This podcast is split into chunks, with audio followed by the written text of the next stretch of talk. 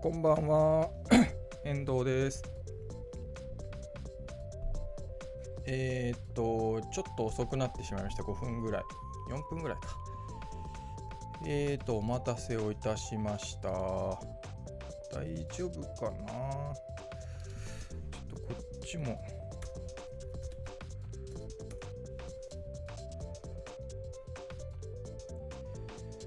はい、えー、始まりました。遠藤です。よろしくお願いします。お来てるね。えー毎週木曜日夜8時から配信をしています。ウェブマスターのまったり30分のお時間でございます。えー毎週夜20時ですね、30分間、えーまったりゆったりと雑談をしております。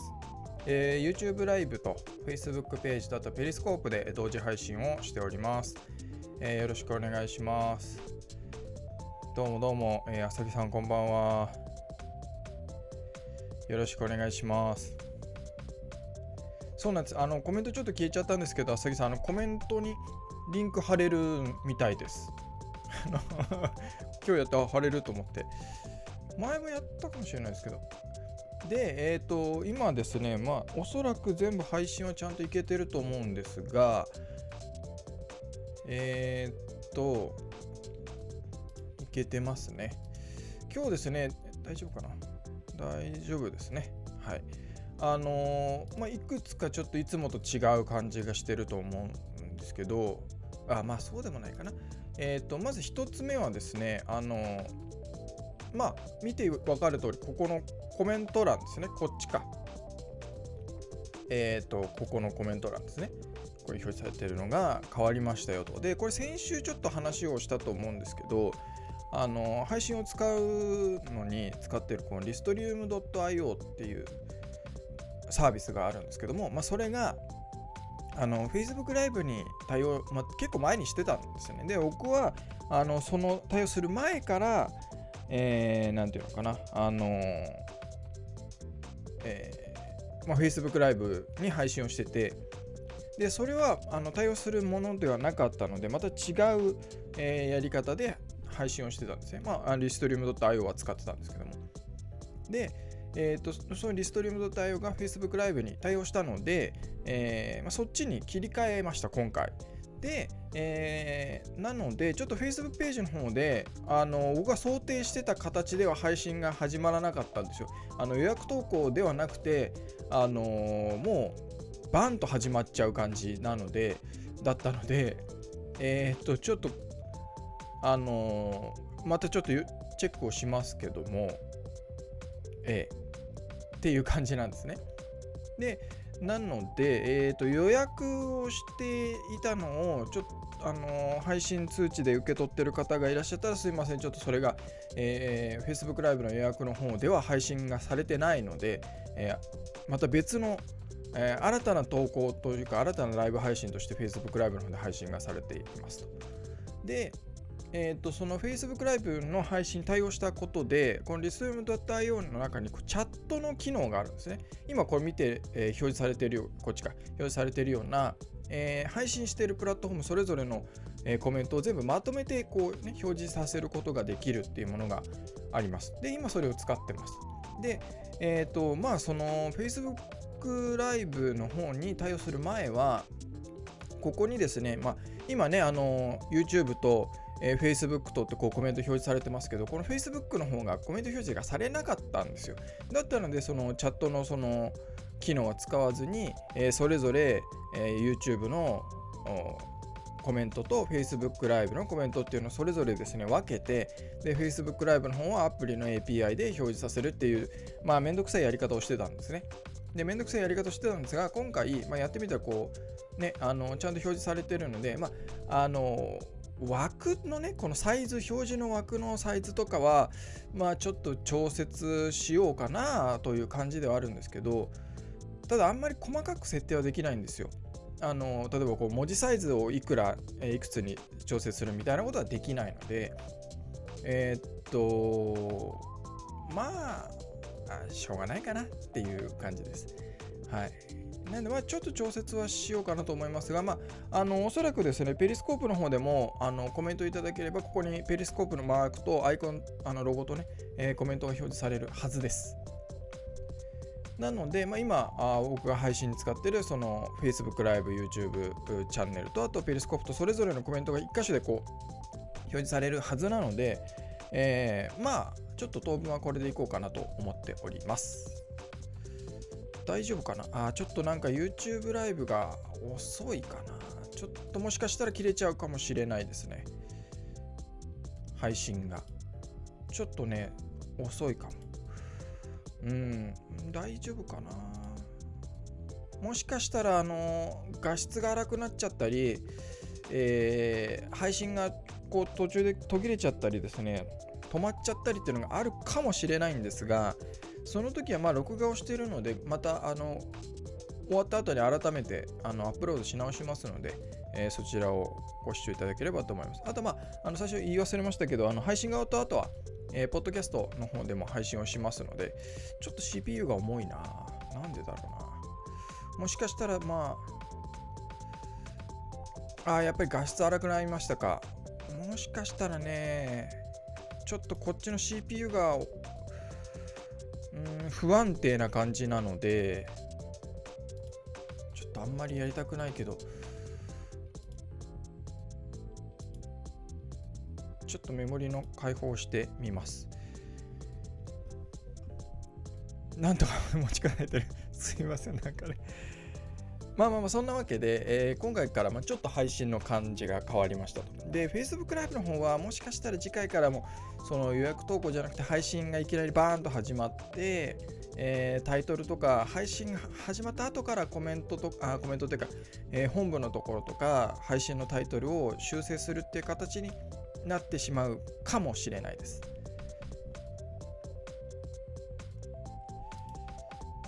大丈夫かな？ちょっとね、えー、まあまあまあいいかな。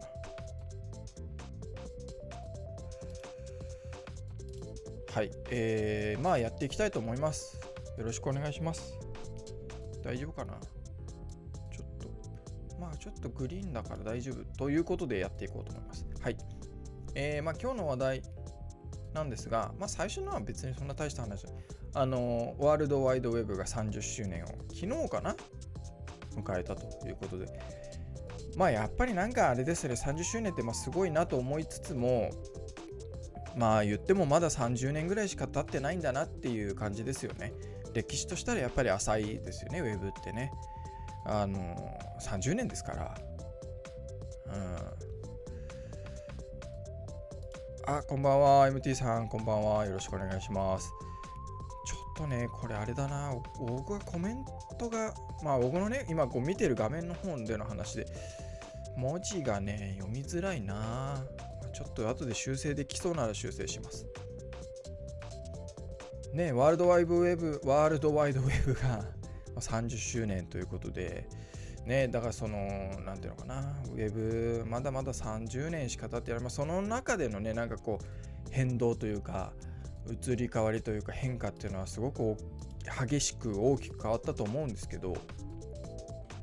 まあ言ってもまだ30年しか経ってないっていうのはね他のなんかものに比べたら例えば印刷とか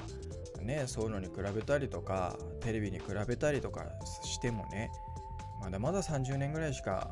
なってないんだなっていう感じはあのよかったよよかったよかった。あのなんか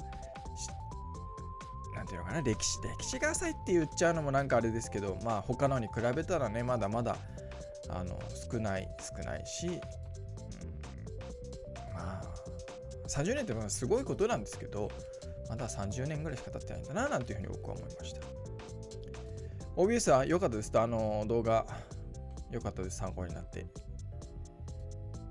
結構ね、僕の YouTube チャンネル、まあ、Webmaster 手帳だ、まあ、Web 担当者の人が、あの、OBS 使ってっていうのは、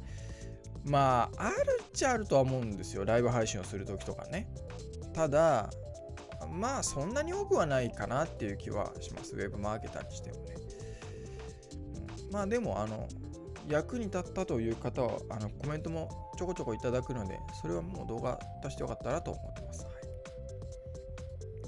えー、次、まあ、次がまあちょっと長くなっちゃうかもしれないんですけど Adobe がえー、日本人のデジタルコンテンツ商品に関する5つのトレンドを発表ということで、さっきあのコメントの方、あの Facebook ページでも、ちょっとペリスコープでご覧になっている方申し訳ないんですが、まあ、このあの今言った Adobe 日本人のデジタルコンテンツ商品に関する5つのトレンド発表っていうので検索をしていただければすぐ出てくると思います。あの Adobe が公開しているページが。なので、でえーと、YouTube とか Facebook ライブで、えー、視聴していただいている方は、さっきコメント欄のところに URL あの貼ったので、それを見ていただければ同じ画面が、えー、見れると思うんですが、まあ、ちょっとね、新しい試みというか、結構内容が面白かったので、これをちょっとちらちら見ながら、話をしようかなと思ってるんですけど、まあ、Adobe、Adobe ですね、まあ、Photoshop とかいられとか、ああいうね、えー、プレミアプロとか、ああいうのを提供している Adobe ですね。あの Adobe です。あの Adobe が、ま、調査をしたと。うん、で、その調査結果を、えー、記事にまとめて、えー、Adobe のブログで公開してしたのかなこれいつだろうえー、日付が出てないけど、多分、そんな前じゃないと思うんですよね。おそらく今日とかじゃないかなと思うんですけど、で、まあいろいろあって、えまあね、18歳から34歳の世代では6割が複数台のデバイスをしようっていうのもへえと思って思ったんですけどよくよく考えてみれば自分もパソコンとスマホと iPad とか、まあ、タブレットとか持ってるし、まあ、確かになみたいな感じなんですが。でまあ面白いなと思ったのが、まあ、全部面白いんですよ。各項目。なるほどとへえっていう感じなんですけど。えー、っと、まあ、2つ目の、ね、日本の消費者は質のあ低い体験に不寛容とかっていうのがあってで最もまあイライラしちゃうものコンテンツとかそのウェブサイトのパフォーマンスとかそういうのででコンテンツを見つけるまでにページやスクリーンをたくさん見る必要があるとかで33%とかね関係のないオファーを受け取るが33%とかまあ確かになっていうのもありつつあとページの読み込みが遅いっていうので、まあ、32%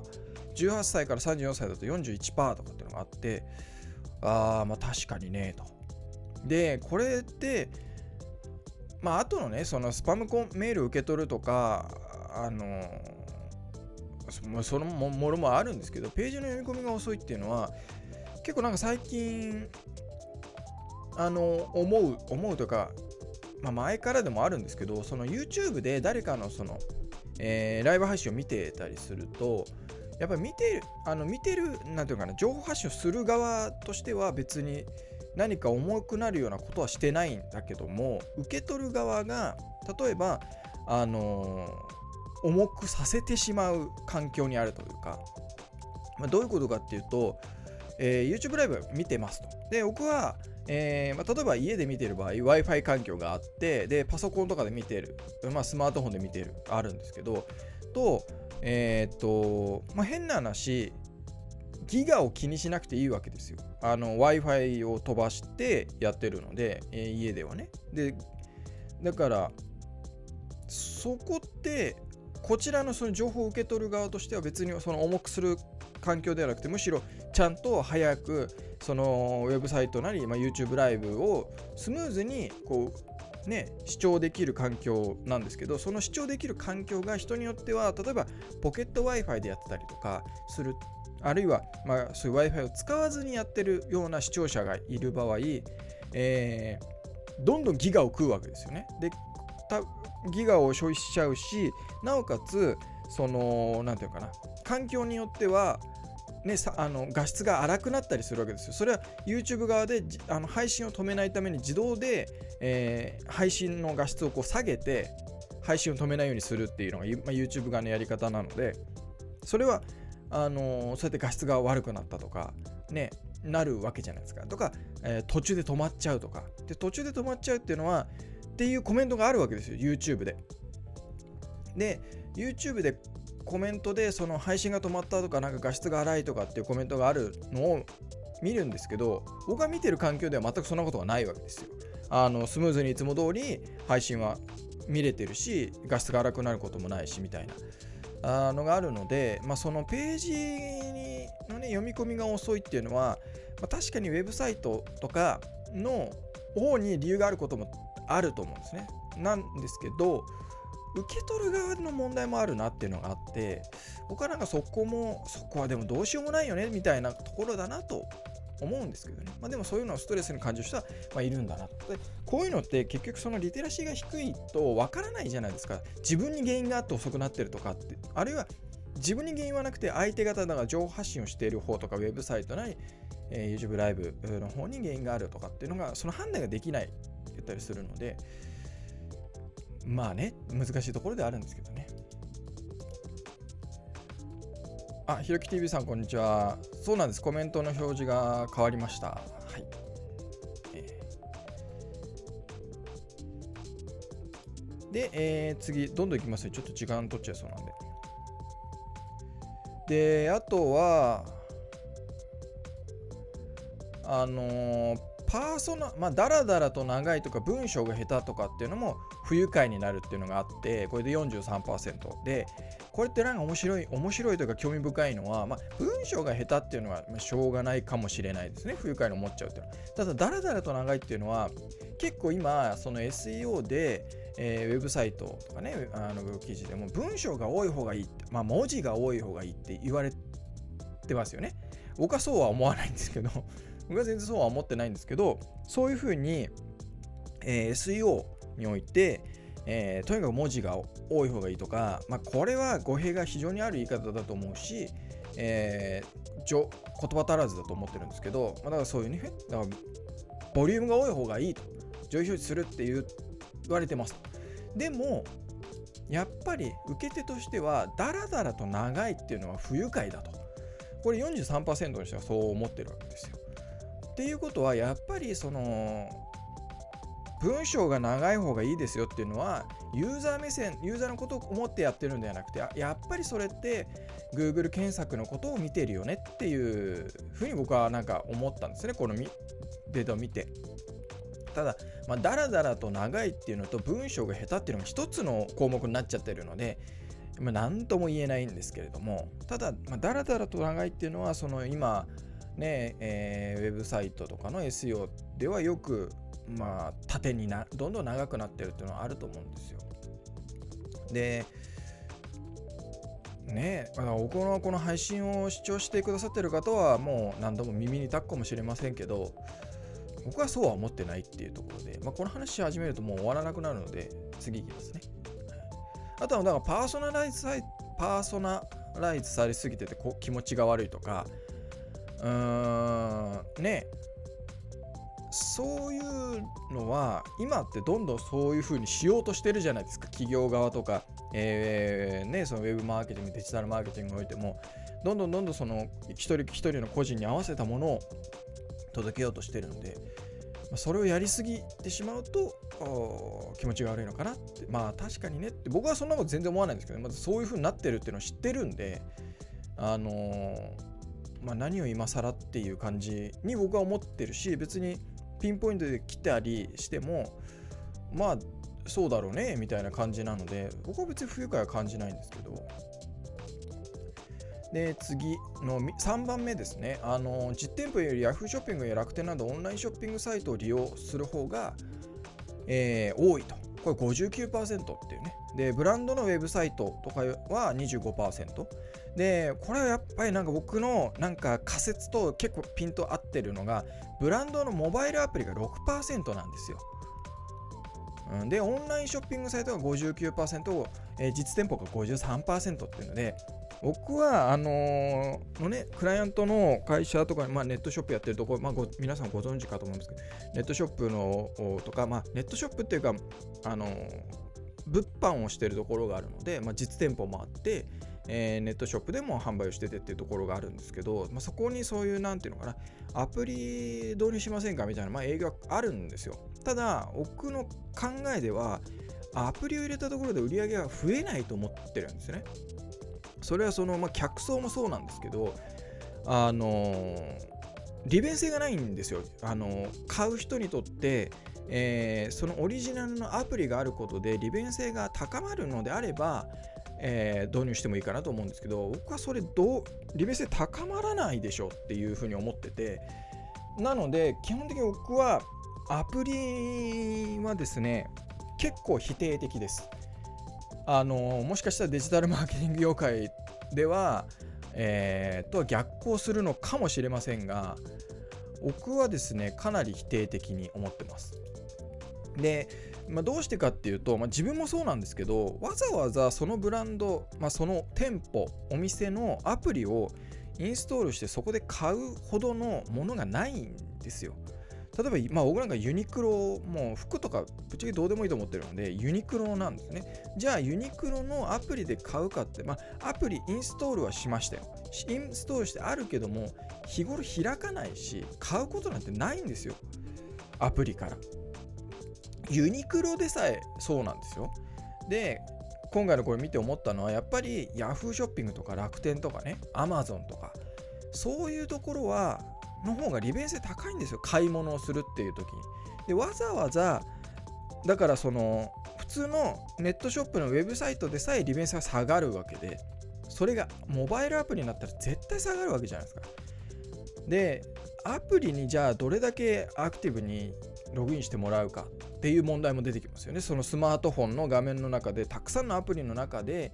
さらにそのね、えー、モバイル自分たちがあ出してるもオリジナルのアプリっていうのを開いてもらうか。で開いてもらわなきゃ意味はないわけで。で考えるとですね僕はアプリってそこまで利便性あるかなっていうふうには感じてます。うんなのでっていうふうにもともと僕は思っててだからアプリについてはうーんどうなのかなって感じがしてるんですよ。あの必要性がないんですよね。買い物するにあたって。あその買い、まあ、どオリジブランドのオリジナルのアプリをそこでないと買えないっていうことであれば利便性とか必然性って出てくると思うんですけどそうじゃないわけじゃないですか、まあ、普通にネットのね、えー、ブラウザーでそのネットショップに行けば買えるしそのブランドのものが欲しければね。であと店舗に行け行ってもいいわけだし。でそうじゃなくてブランドにこだわりがない場合であればもう Yahoo ショップとか Yahoo ショッピング楽天 Amazon になんか簡単には勝てないわけですよ。だってそれぞれアプリあるしね。Amazon だってあるし。って考えるとブランドのモバイルアプリはきついよねっていうだからあのー、どれだけアクティブユーザーが担保できるのかっていうのとアプリただインストールしてもらったのコンバージョンにはならないじゃないですか。インストールしてもらっただけでは全く意味ないんで、インストールしただけではね。ってなると、僕はね、モバイルアプリの導入は多分、もう他に何もやる手がないというか、やることがなくなった後で、どうそれでもどうするかなって感じだと思うんですね。でそれであればもう全然僕だったらあのー、LINE とかそういうところで買えるようなシステムの導入をした方が僕は全然いいと思ってるしわざわざオリジナルのモバイルアプリ使う必要ないでしょっていうふうに思ってるので。うーん。そうなんですよね。あのー、今ね浅木さん書いてあるんですけどあのよくアプリだと Amazon と全国タクシー本当そうなんですよね。だからそういう僕もそうなんですよ。Amazon でパパッと買うとか本とかでもそうですけどそれってやっぱ Amazon だからなんですよね。本も買えるし服も買えるしみたいな。うん。でいや本当今浅木さん書いてくださってるみたいにアプリで顧客をその囲い込もうみたいなのは正直もう今のそのうん世間というかには逆行してると思うんですよ。で本当にその大手のね今コメントありますけど大手サービス以外はまずねやっぱねないんですよね使うことって。うんっていうふうに僕は思ってるんですよ。だからそのいや本当にその ネットショップでオリジナルでアプリ入れてでどれぐらい本当に成果が上がっててその例えば、えー、ブランドサービスとかあブランドのウェブサイトとかあるいはそのオンラインショップよりも全然そっちの方がありますよって、まあ、そもそもオンラインオンラインショッピングに出店してないっていう可能性もあるんですけどね。そのブランドがね。っていうのもあるし。だからまああとはだからファッションとかだったら ZOZO タウンとか ZOZO とかああいう規模のそのだからあれですよね。え、1店舗じゃなくてえー、ね、その複数店舗が集まってるような、あのの商品が買えるようなプラットフォームのアプリであればまだって思うんですけど僕はねそんなそもそも自分たちのウェブサイトで物が売れてないところがアプリ導入してどうすんだよって思うしですよ。うん、でだからさっき言ったみたいにだったらそんなオリジナルのアプリなんかやるよりももう LINE とかねだからその自分たちの顧客の人が日頃使ってるプラットフォームであの商品が買えるようにしないとそれはそのプラットフォームはスマホとかタブレットとかっていう話じゃないと思うんですよ。その中にあるアプリで LINE とかねうんそういう何て言うかな。まあ LINE でしょうね。まあ Facebook ページとかあの Twitter でね買えるようになるとかっていうあと Instagram で買えるようになるとかっていうのはまあ僕はそっちの方がね全然やる必然性必然性とか利便性はあるかなと思うんですよ。だからネット販売をしてるんであればそのオリジナルのモバイルアプリなんか作るよりインスタのね、そのショップ機能とかあるし、Facebook ページにもあるし、そういうのを使ってまずやってった方がいいんじゃないかなっていう気はしますね。え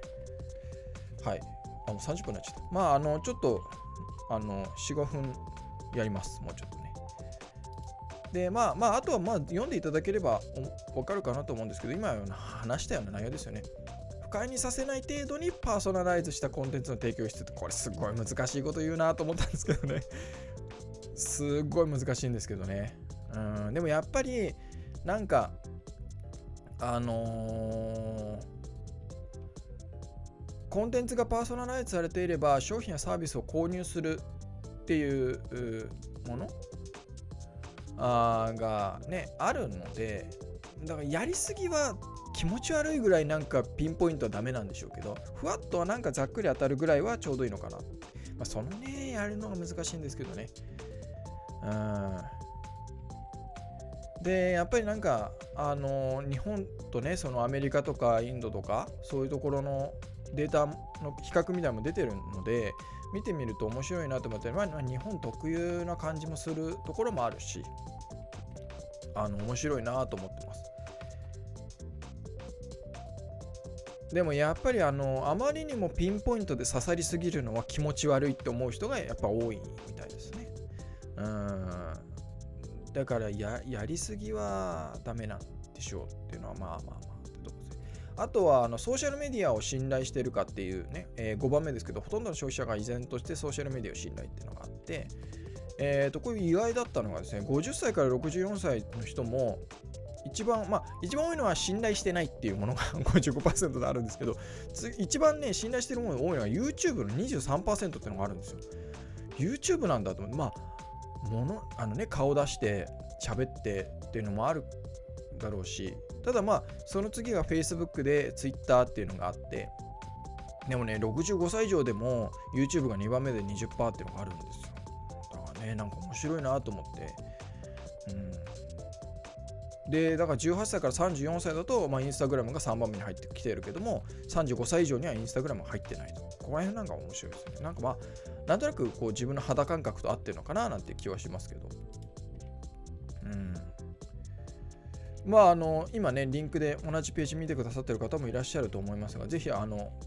いろいろ見てこれはなんか久しぶりに僕は面白いこう調査結果だなというかああなるほどなっていうのとやっぱなんか自分の感覚にすごく近いなっていう肌感覚というかね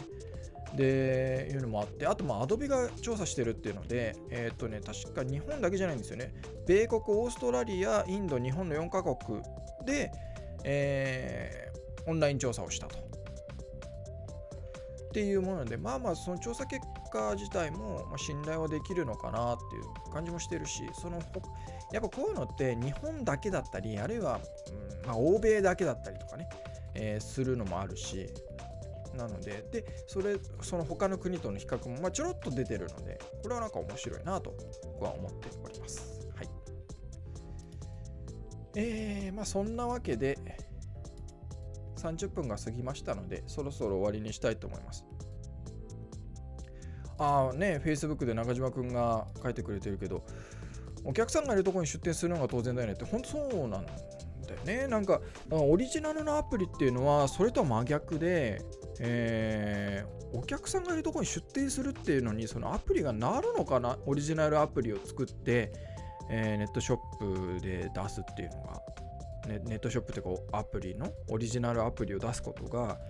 お客さんがいるところに出店するっていうことには他ならない気がしてますということですね。うん、そういうことじゃないんじゃないかなっていう気がしてるんですよね。で、まあ、あの最後の話題のですね、まあ、Google 検索のコアアルゴリズムがアップデートされましたねっていうのは、まあ、アップデートされましたねっていう感じですね。なんか、あのー、ブログとか、ブロガーさんとか、アフィリエーターさんとかでは、とかね、まあ、そういうなんかメディア系、えー、とかでは、なんか多少こう変動が大きく出てるところもあるようですが、まあ、ウェブマスターの手帳、まあ、いつも通りですね、えー、こういうのに本当に左右されないっていうか、まあ、あの良くも悪くもね、左右されないんですよ。もしかして上がってるのあるかな？全部ちゃんとチェックはしてないんで、まだ。あれですけど、まあ別にアクセス数が大きく下がったことってのもないし、まあ、むしろあのあれなんですよ。実はワールドワイドウェブの30周年の時は大きく上がったんですよ。あのその日にねそのニュース的に出したのがあるからそれかなって思われる方もいらっしゃるかもしれませんがそうじゃなくて前に結構前にですねあのインターネットとウェブの違いって何だろうねみたいな本当なんか簡単にあの基本だけをちゃちゃっと書いた記事があってどうやらそれがすごくアクセスがあったみたいで、え、バーンとねアクセスがありました。30周年の日。っていうぐらい。なんで、まあまあ、まだね、あの Webmaster の手帳なんかはアルゴリズムのそのアップデートによる影響っていうのは受けてませんっていうね。まあ、なんか特別変なことしてたりとか、うん、偏ったことしてれたらあれなのかもしれないですけど、あとはまあ分分野っていうかね、テーマというか、によってはあるかもしれませんが、まあ、Webmaster の手帳のところはそんあまりないですねというところです。はい。えー、というわけで今日は、あのちょっとね、最初、もたついたのと、コメントが変わったりとかいろいろありましたが、まあ、こんな感じで毎週木曜日の夜8時からね、30分間やっております。えー、ウェブマスターのまったり30分でございます。えー、YouTube ライブと Facebook ページとあとペリスコープとそれぞれ配信をしています。配信が終わった後はそれぞれアーカイブも残りますし、えー、ポッドキャストでね、えー、iTunes とか Spotify とか、あ Google Podcast などなどで、えー、音声のみのポッドキャスト配信もしておりますので、お好きなところでご視聴いただければと思います。今日ちょっとね、ねあパソコンかな、やっぱり回線があの不安定、回線が不安定というよりか、パソコンの CPU がちょっと重くてですね、画質が一部荒くなってしまったかもしれないんですが、すいませんでした。えー、というわけで本日も最後までご視聴いただきありがとうございました。ありがとうございました。また来週。それではまた。